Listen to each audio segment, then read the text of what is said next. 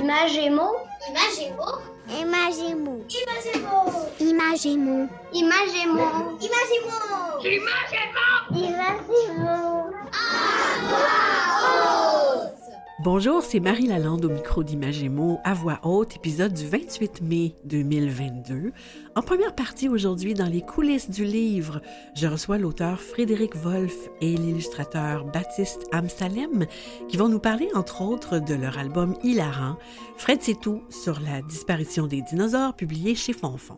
Ensuite, dans la chronique littéraire Raconte-moi une histoire, Marie Barguirdian et Mathilde Routy nous font découvrir Le rocher tombé du ciel de John Klassen, publié chez Scholastique.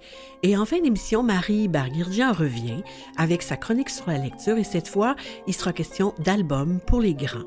Encore aujourd'hui, tout plein de livres et de choses à découvrir sur la lecture.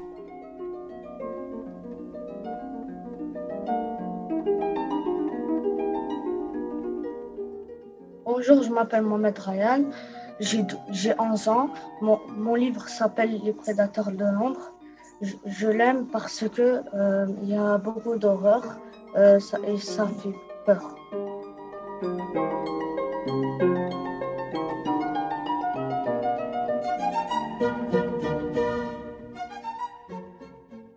Dans les coulisses du livre. Dans les coulisses du livre, c'est le moment privilégié de l'émission où on rencontre des gens qui font les livres jeunesse. Aujourd'hui, c'est avec un plaisir absolument pas dissimulé que je reçois en studio et en vrai ciel l'auteur Frédéric Wolff et l'illustrateur Baptiste Am- Amsalem qui ont publié ensemble en 2020 chez Fonfon l'album Fred c'est tout sur la disparition des dinosaures. Bonjour à vous deux et bienvenue à Canalem. Bonjour. Bonjour Marie. Et on rappelle, messieurs, que votre album est sorti en pleine pandémie. C'est vrai, hein? Oui. Et qu'il a figuré sur la liste préliminaire du prix des libraires l'an dernier, en 2021. Félicitations. Merci. J'aimerais qu'on parle d'abord de la création de cet album, de la manière dont vous avez procédé tous les deux. Frédéric, d'abord, ça vous est venu où? D'où l'idée de ce Fred, c'est tout sur la disparition des dinosaures et des 11 théories rigolotes exposées ici par le personnage de Fred, Frédéric? Hmm? Il y a un petit lien. C'est Oui. mon alter ego, je sais pas si c'est le bon mot. Mon, Oui. mon alter ego niaiseux dans mes livres. Parce que j'en ai un autre qui s'en vient, on en parlera plus tard. où Il y a un autre Fred qui n'est pas le même, mais c'est un autre Fred. OK. Ça pour dire que l'idée vient. J'avais fait des rushs plein les poches, euh, premier album qui était beaucoup plus, euh, je veux dire, dramatique ou du moins euh, Oui, quelque chose sur les émotions, très proche des émotions. J'ai fait des premiers salons, puis c'était pas quelque chose de, de facile de, de faire un salon puis de rencontrer les gens parce que dès qu'ils touchaient mon livre, j'avais le goût de leur dire non, mais Je suis pas juste de pas- même. Juste, achetez-les pas ou peut-être pas pour vous, je sais pas. C'est pas parce que ton enfant aime les roches que Ah, c'est une oui. bonne idée. Fait que c'est un peu bizarre comme sentiment, même si c'est un livre qui a très bien passé. Il a reçu des gens, il a touché des gens de façon merveilleuse. J'ai des beaux témoignages. Mais après ça, j'ai fait, j'aimerais ça faire de l'humour parce que ça fait aussi partie de ma personnalité euh, d'auteur. Ouais. Là, j'ai eu cette idée, je sais plus où, juste de théorie nounoun sur quelque chose. Puis là, les dinosaures est arrivé. Puis j'en ai enchaîné quelques-unes. J'ai fait 4, 5, ça va. 6, 7, ça va. 10, ça va. 12, ça va plus. On a coupé. On arrête Là, à j'ai dit, 11. à 11, ça fait encore plus nono. C'est pas 10, c'est pas 12, c'est 11. Fait que je trouvais que ça marchait. Puis j'ai j'ai écrit ça assez rapidement, la première version. Puis euh, j'allais voir Fonfon, qui ont dit, on y va, on embarque euh, pour un deuxième album avec toi. Puis euh, as-tu un, une idée de- d'illustrateur, d'illustratrice? Ouais.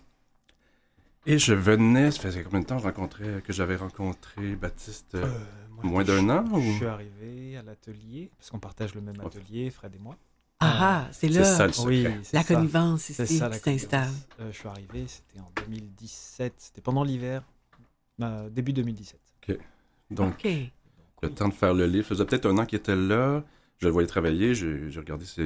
Ben, pas juste regarder par-dessus son épaule, mais quand même un peu. vu créer, Je l'ai vu fait, créer. ouais. Puis j'aimais, j'aimais beaucoup le style qu'il avait, qui est la plume et l'aquarelle, l'encre, qui est le style que moi j'aurais aimé développer quand j'étais jeune. J'ai un petit peu dessiné, puis j'ai- un jour j'ai- j'allais vers ça, puis ça n'a pas été plus loin, mais c'est pas grave. Là, je voyais quelque chose qui ressemblait à mon univers, mais en plus, mieux, Ouais. avec une plus-value. Puis là, j'ai fait, Hum, ça peut être intéressant. Je n'ai parlé à l'éditrice, je pense, avant d'en parler à Baptiste. Ah, ah, Parce qu'on c'est le fun que ça ait tenté. C'est possible. parce qu'on a- on cherchait des, des idées, puis on a toujours comme 3-4 noms. puis Toujours des, Ouais. L'album peut prendre des, des, des, des directions complètement différentes. L'illustration, c'est plus que 50% selon moi. Mhm. dans le sens, c'est- visuellement, c'est fort. Dans les albums, c'est très. au, au premier plan. Puis là, je fais, ah, il y a lui. Puis ils ont regardé son site web. Puis ils ont fait, oh mon Dieu, on le connaît pas. Il vient de- on le veut. On veut, on veut travailler avec lui. Ça a l'air super cool. On va rentrer en contact avec euh, Baptiste. Là, je pense que je l'avertis. Et de là, donc, Pour être sûr que ça la collaboration. Et, et vous, Baptiste, Oui. comment vous avez abordé la création et l'aspect visuel de ces personnages reptiliens et de ces onze théories, toutes les plus, plus farfelues les unes que les autres, dans le fond? Eh bien, euh, d'abord, en fait, eh ben, il- Fred est arrivé, il s'est retourné sur sa chaise On est à 3 mètres de distance à peu près. et il m'a dit Baptiste, euh, j'ai un projet euh, qui pourrait euh, potentiellement t'intéresser. euh, c'est un projet rigolo, voilà, euh, dis-moi ce que t'en penses. C'est avec Fonfon. Et moi, je connaissais pas le travail de, de Fonfon, je connaissais de loin. Et euh, donc, j'ai lu le texte euh, que j'ai trouvé bah, très marrant. Et complètement déjà. et complètement déjanté. Oui, je me suis dit, ah ouais, quand même, ça, ça part, euh, ça part loin. Euh, donc, il y, a- y a moyen que, euh, que je puisse m'amuser dessus, parce que c'est c'est ça que je recherche euh, d'abord, c'est de pouvoir euh, m'amuser en dessinant, quand même. Je pense que c'est ce que tout le monde recherche euh, Ouais. dans la création, c'est s'amuser. Euh, et et, et, et, euh, surtout, j'avais pas dit, je sais pas si je l'avais dit à Fred, je- à la base, moi, j'aime pas les dinosaures. Oui, tu, oui, tu me l'avais dit. Je t'avais dit. Ça. Mon- premier, mais- mon tout premier livre, euh, Di- Dino et Pablo, euh, il y avait des, di- il y avait un dinosaure déjà. Et en fait, c'est que en- ayant fait ce livre-là, au début de ma carrière, on m'a un peu catalogué Ouais. dinosaures. On m'a demandé plusieurs fois dans des magazines, dans des trucs comme ça, et puis je disais, ah, j'aime pas les dinosaures. Enfin, c'est pas vrai que je les aime pas, mais c'est qu'ils m'intéressent pas spécialement. Alors j'avais des copains autour de moi, c'est super, les dinosaures, j'adore. hein. Je dis, bah moi, pas plus que ça. Bon. Et je me suis dit, allez, on va leur laisser une, une seconde chance. Mais, et, et on apprécie beaucoup. hein, Chez Fonfon, on, a- on a réalisé une version audio de votre album. Oui. C'est Marc Labrèche qui en assure la, la narration. C'est hilarant, bien sûr. Et c'est une, sur une musique originale de Claude Pelgag. Si vous voulez, pour le plaisir des auditeurs, on en écoute un extrait qui est disponible sur YouTube. Avec plaisir. Théorie numéro 8, la publicité. Parfois, les publicités exagèrent et il faut apprendre à douter de leurs trop belles promesses, pas toujours vraies. Eh bien, imaginons qu'un jour, les dinosaures ont été trop influencés par une de ces dangereuses publicités. Adoptez vous aussi l'eau déshydratée Evelan. De l'eau sans eau pour rester sec toute la journée. C'est nouveau, donc c'est bon. T'es beau, t'es bon, t'es vlan. Essayez-la donc pour boire. Sinon, on va rire de toi.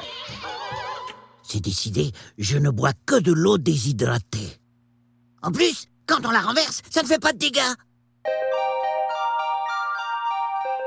Et voilà, ça c'était une des onze théories. C'est vraiment très, très drôle. Et c'est comme ça du début à la fin.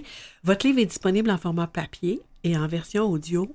Et j'aimerais ça spécifier que quand on se procure la version papier, on a aussi accès à un balado qui est produit par À l'écoute, la puce à l'oreille, qui permet d'en apprendre un peu plus et un peu plus sérieusement sur les dinosaures. Euh, Frédéric, on en a parlé tout à l'heure. Outre Fred, c'est tout sur la disparition des dinosaures, vous avez écrit et scénarisé d'autres ouvrages, des romans comme Toucher les étoiles et Tara veut jouer, des albums, notamment Des roches dans les poches, dont vous avez parlé, qui vous, avez, qui vous a valu le prix Cécile Gagnon en 2017, et des séries jeunesse, L'effet secondaire et Conseils de famille, entre autres. J'aimerais savoir, moi, qu'est-ce qui vous inspire, qu'est-ce qui guide vos choix et qu'est-ce que vous pouvez nous dire à propos de vos prochaines parutions? Euh, oui. Donc, euh, ce qui guide mes choix, ça, comme on peut le voir, c'est toujours. Il y a un charme alterné entre l'humour puis le dramatique. Je sais pas, c'est peut-être pas le bon mot, mais. Puis en télé, j'ai la chance de faire des séries qui sont des fois un mélange des deux, qui a de, la- qui a de l'humour, mais dans un cadre qui est plus euh, structuré avec euh, des histoires vraies. Donc, c'est vraiment un plaisir pour moi de me promener dans ces univers-là, puis de ne pas être catalogué juste comme euh, un style, puis qu'on me reconnaisse d'un livre à l'autre. Puis c'est toujours surprenant que quelqu'un me euh, des roches plein les poches, euh, j'aimais ça. Ouais. fait que j'ai pris ton, ton prochain album, puis ah, je l'ai aimé aussi, tu fais OK Few parce que c'est pas la même chose. Puis euh, donc, euh, je m'amuse vraiment là-dedans. Puis au niveau du roman, présentement, j'ai fait euh, deux romans qui sont, qui sont, plus, qui sont plus dramatiques, plus pour ados. Oui, oui. Et là, je reviens, euh, normalement, si tout va bien avec Bayard, j'ai un manuscrit en lecture chez Bayard qui est vraiment plus le côté humoristique qui revient pour les plus jeunes, un- je pense que c'est un 6-8 ans ou environ, où là, on est encore dans l'humour un peu absurde, ce qui, qui me fait vraiment plaisir à écrire parce que c'est agréable. Puis, j'ai aussi un prochain album qui sort chez Fonfon, un troisième chez Fonfon, au mois d'août normalement, s'appelle Orbi, Dessine-moi un Billy Bouton, avec euh, l'illustratrice Orbi, qui est Oui. complètement absurde, encore une fois, très drôle, je veux le dire, pas parce que moi, parce que les dessins marchent aussi, même chose pour les dinosaures. Je reviens juste sur les dinosaures, la, la force de Baptiste, c'est d'avoir le, le punch, il n'était pas écrit, c'était un punch visuel qui complétait chaque théorie, Oui. fait que c'est ça, c'était le fun de, de faire un livre qui devient plus grand que juste le texte. Donc, euh, Orbi, Dessine-moi un Billy Bouton, ça va être complètement euh, nono. C'est euh, c'est jouer avec le livre. D'accord. OK, on a hâte de lire ça. Et Baptiste, vous êtes illustrateur et dessinateur de BD. Vous avez collaboré à un grand nombre de projets, autant au Québec qu'en France. Oui. Je pense à l'infâme El Capucci, Hmm. euh, l'épouvantable ogresse qui ne mangeait que les enfants sages, Lino, sa bande de copains. Oui. Qu'est-ce qui guide vos choix à vous et qu'est-ce que, qu'est-ce que vous allez publier euh, prochainement? Euh, prochainement, bah, si on parle d'El Capucci par exemple, il y a un quatrième qui va sortir en juin. Oui. Euh, je ne sais plus exactement quelle date, mais, mais c'est bientôt. C'est pour l'été. C'est pour l'été, ouais, c'est pour juin. Euh, on va faire un lancement aussi. euh, Je vais, je vais mettre ça sur les réseaux sociaux. Euh, Qu'est-ce qu'il y aura d'autre? Ben, Lino, on va, je vais en dessiner un nouveau aussi là dans les prochains mois. Il OK. devrait paraître normalement au début 2023. Euh, J'ai un livre aussi, euh, à côté- mon premier chez euh, les Américains, euh, de l'autre côté de la frontière. Oh là! Oui, avec Simon Chester, maison de maison d'édition, grande maison d'édition, qui va sortir en septembre, Donc à l'automne. à l'automne. ouais. OK. Ah, ben c'est formidable. Ouais. On a vraiment hâte de lire ça aussi. En terminant, je vous invite à partager avec nous un de vos coups de cœur littéraires jeunesse. Alors, est-ce qu'on peut vous demander quelques suggestions?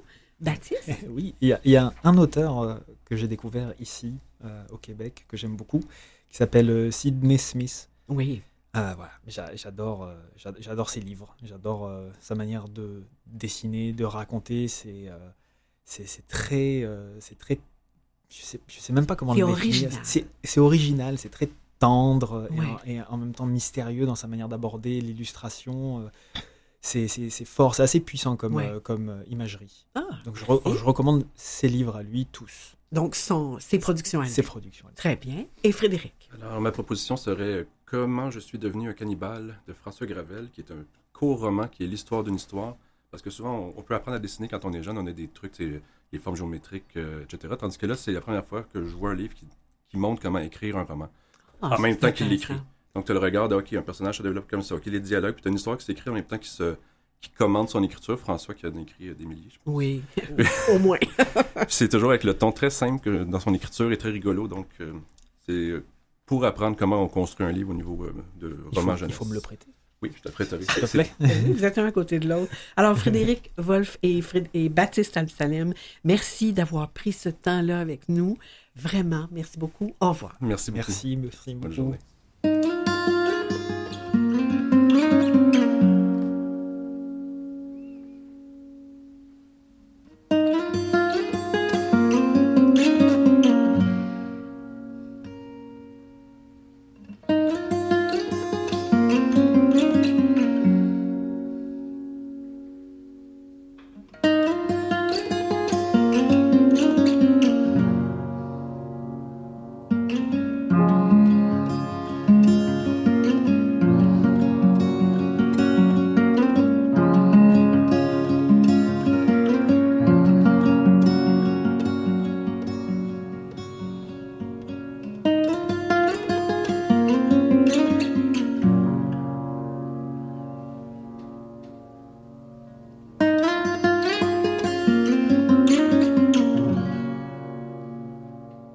Écoutait Matt Olubowski à la guitare, la pièce No Name Number One sur l'album Old Man. Raconte-moi une histoire. On écoute maintenant une des chroniques littéraires de On a tous besoin d'histoire avec Marie Barguerdian et Mathilde Routy. Elles nous font découvrir aujourd'hui le dernier album de John Klassen, toujours insolite, Le Rocher tombé du ciel. On écoute. Pour ce podcast, honneur au créateur canadien originaire de Niagara Falls, John Clayson. Il nous a déjà surpris avec le loup, le canard et la souris, et bien entendu, rendez-moi mon chapeau. Et avec Le rocher tombé du ciel, publié chez Scholastic, pour nos éditeurs européens chez Pastel, il continue de, nous étonner. D'abord, il crée un lien avec Rendez-moi mon chapeau, puisque tous les personnages de cette nouvelle histoire portent des chapeaux. Ensuite, il divise son récit en cinq chapitres, donc cinq petites histoires dans une histoire. Et dès la page couverture, c'est intrigant.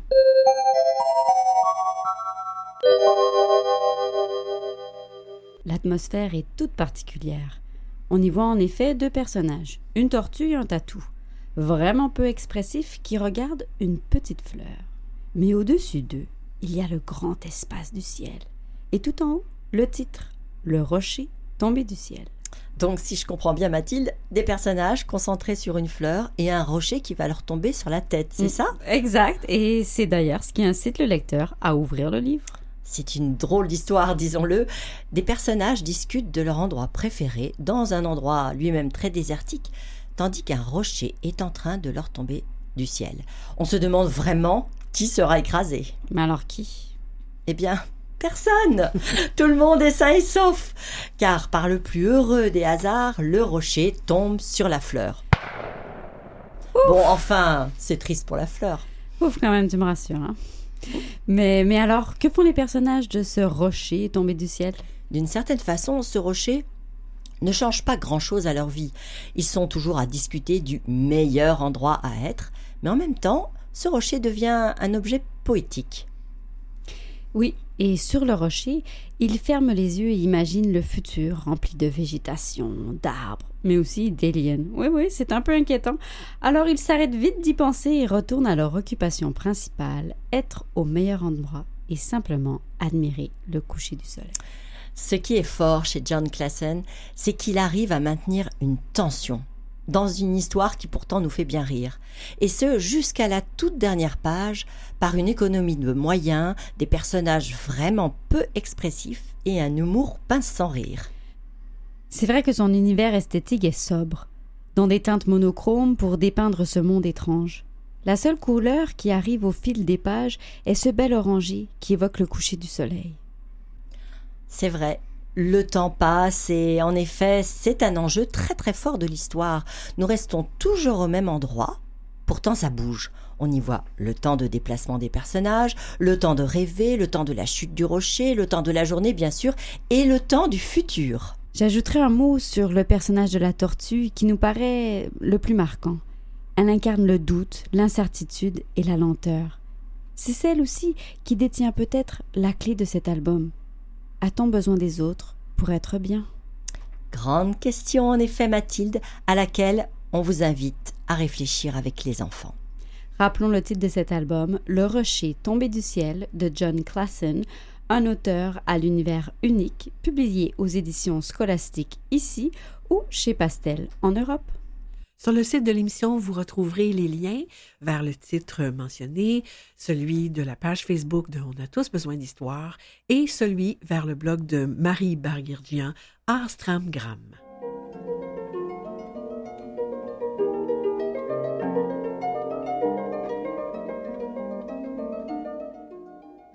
Donc, moi, la série qui m'a le plus accroché lorsque j'étais au primaire, c'était la série Annie Croche de Bertrand Gauthier aux éditions de la Courte Échelle.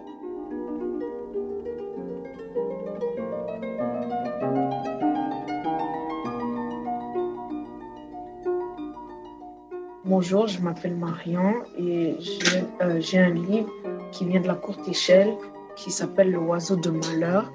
Euh, je l'aime, il y a beaucoup de suspense et, il y a, et je l'aime. La chronique de Marie Barguirdian. Bonjour Marie. Eh bien, bonjour Marie. Aujourd'hui, dans votre chronique, vous nous parlez d'albums pour les grands. Alors, euh, il va falloir définir d'abord ce qu'on entend par grand.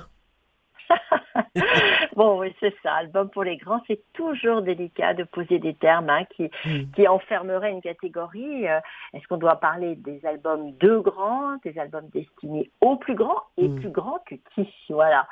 Alors, bon, pourtant, il existe bel et bien des albums dont le public se situe, disons, entre 9 et 12 ans. C'est un peu ce que j'ai j'ai vu. Mais pourquoi l'album Je ne parle pas ici de la bande dessinée, mais il y aurait beaucoup à dire sur la bande dessinée aussi, bien sûr. Pourquoi l'album aurait-il sa place, en fait, auprès d'enfants capables de lire déjà de façon autonome? Mhm. et parfois même de gros romans C'est comme ça que j'ai préféré aborder les choses et puis on va voir euh, si on arrive à définir un peu plus cette Mhm. catégorie. Bon, d'abord, n'oublions pas l'essor important des albums de toutes sortes. En fait, euh, ces albums ont élargi le public lecteur grâce à leur grande diversité depuis euh, 20-30 ans. Ensuite, même si j'évoque pas directement la bande dessinée, il faut reconnaître que cette dernière aussi, par son essor, a donné l'habitude de lire plus largement des histoires où s'entremêlent texte et images. Mm.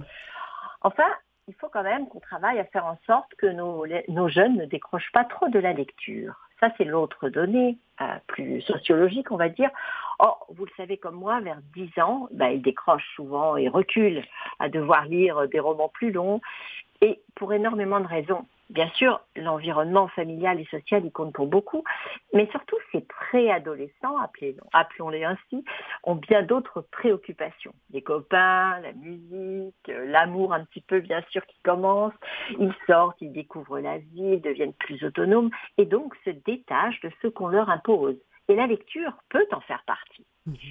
Par contre, ils vivent dans une société qui est bombardée d'images. Le monde visuel est très important. C'est pourquoi je pense que des histoires avec des illustrations peuvent encore être un atout et un lien pour rester connecté à la lecture.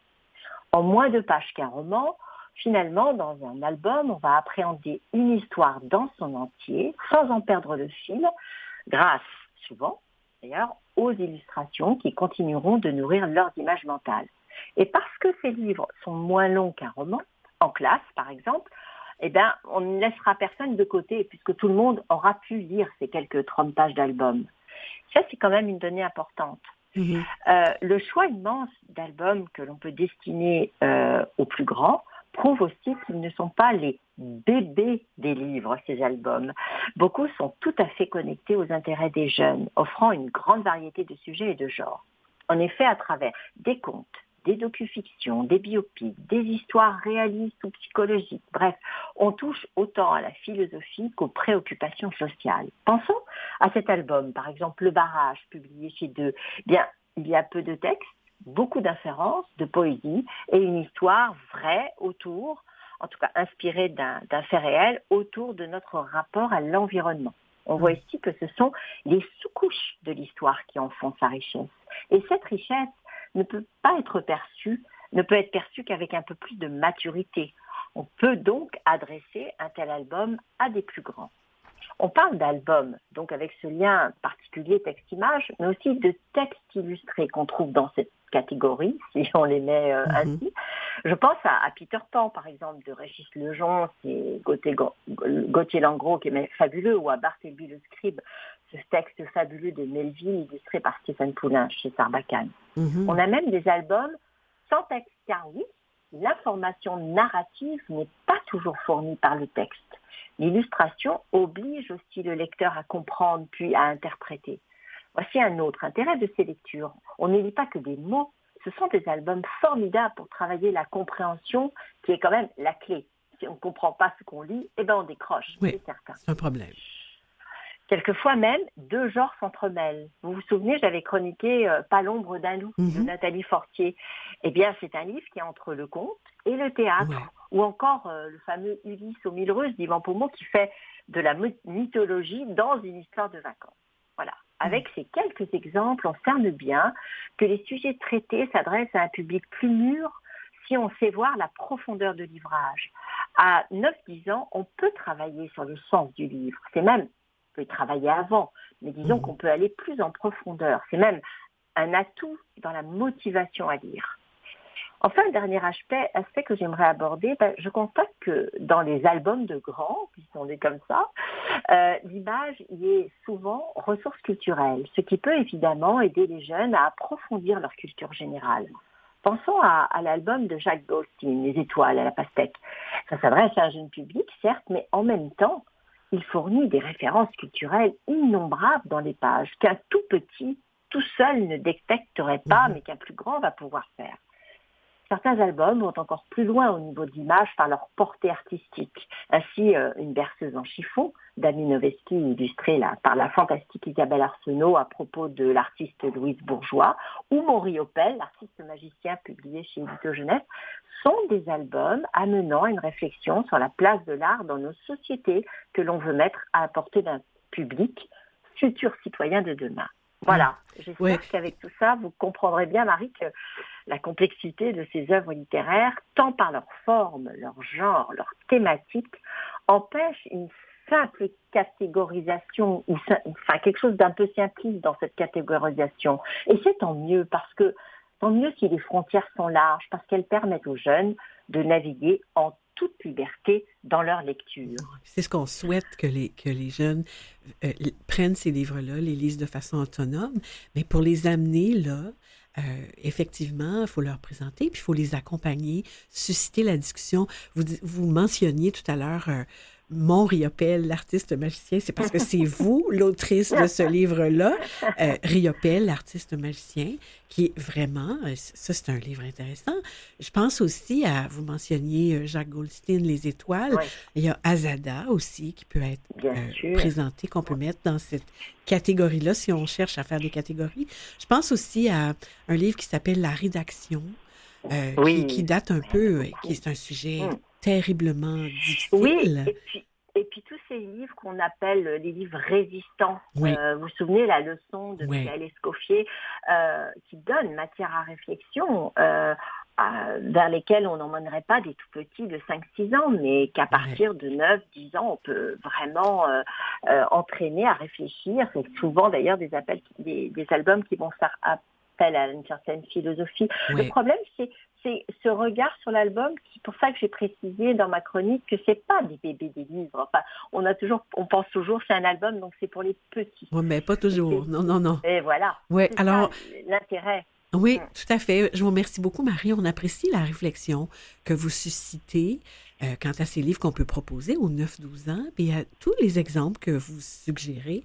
Au plaisir, Marie. On vous retrouve la semaine ah. prochaine pour la dernière de la saison. Sur un autre sujet intéressant. Oui. À bientôt, Marie. À bientôt.